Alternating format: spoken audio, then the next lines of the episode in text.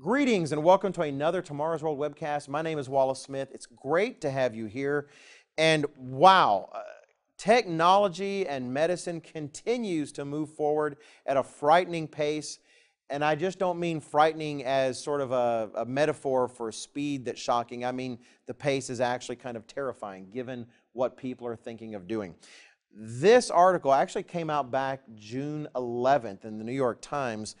And the title was this doctors' plan for full body transplants raises doubts even in daring China. Uh, because China is growing a, a, reputation in the medical and science community as being willing to do things that make other people nervous. In fact, we did a webcast some time back about the gene editing technique. In fact, it was uh, one of the earliest ones I think I did. Uh, and it was actually China's work in terms of engineering potential babies uh, that was actually causing a bunch of people to get together and discuss the ethics of it all. Well, this is a big deal. Let me just read from the article, just a few selections. Uh, we're talking about actually transplanting a whole body. You know, we have liver transplants and heart transplants. Here we're talking of taking a human head of, say, a paralyzed person and simply giving the person a brand new body from a donor uh, who clearly is deceased. All right, jumping to the article. It says the idea for a body transplant is the kind of thing that has experts around the world alarmed at how far China is pushing the ethical and practical limits of science. Such a transplant is impossible, at least for now, according to leading doctors and experts, including some in China who point to the difficulty of connecting nerves in the spinal cord. They point out the, the surgeon in this particular case, an orthopedic surgeon named Dr. Ren Xiaoping, and he actually is not new to the transplant game. He assisted in the very first hand transplant back in 1999. Uh, in an interview, the article continues, Dr. Ren said that he was building a team, that research was underway, and that the operation would take place, quote, when we are ready. Uh, so he sees no qualms about this procedure. Uh, they do point out elsewhere that other people are exploring the possibility. They mention a, a, uh, a, scientist or doctor in Italy. They mention some scientists in Russia. It does say they don't have any plans to carry these things out, and yet they're still doing the research. Uh, another item from the article says Dr. Ren has experimented with head transplants on mice, but they have lived only for a day. He said uh, he has also begun practicing on human cadavers, but declined to give details. Now, let me say, if you happen to look up this particular article, like I saw on the on online New York Times, they do show some pictures of the experiments with animals. And so I, I don't want you to see those pictures.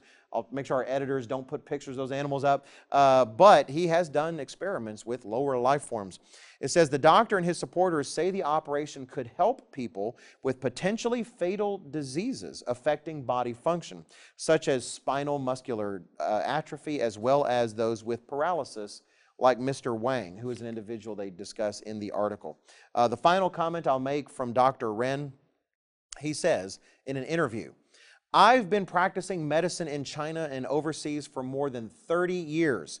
I've done the most complicated operations. But compared to this one, there's no comparison. He does admit this is a very difficult procedure, that possibly even impossible. But he says this whether it's ethical or not, this is a person's life. And then he says, there is nothing higher than a life, and that's the core of ethics. Uh, now, like the one famous chef used to say, you know, sort of a bam, you know, that's actually a huge statement there. Really, to me, that's the key of the entire article. Is that the core of ethics? He just says, there's nothing higher than a life, and that's the core of ethics. Well, I know he wasn't trying to be philosophically detailed and establish a moral foundation, but at the same time, think about that. What does that even mean? There's nothing higher than a life. Uh, after all, many people think it's moral to kill babies in the womb. What really says it's not? Is it just a matter of weighing one life against another? What kind of life?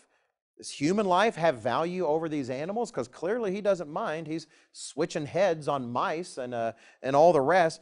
And what does that mean to be alive? What is alive? Is just breathing sufficient? Uh, is consciousness required? Uh, regardless, that is no basis of ethics. He says that's the core of ethics. That's part of the problem here. There is no more core to the world's ethical concerns that has any kind of grounding. This article is fascinating in that while they say there's a moral dilemma, they never really give any strong arguments to the other side that to me sound like moral dilemma. Uh, it is a set of confusion, and no one knows what direction in which to go, but because they've abandoned all hope of having something to point the way. You know, we're going to see more of these cases. Back in the Tower of Babel days, God said in Genesis 11 and verse 6 that because the people were unified, everything they proposed to do, they're going to be able to do. But we're living in an age when our technological capability is far outpacing our moral maturity. And questions like this, frankly, are just the beginning. Thanks for watching, and please check out everything we have available at tomorrowsworld.org.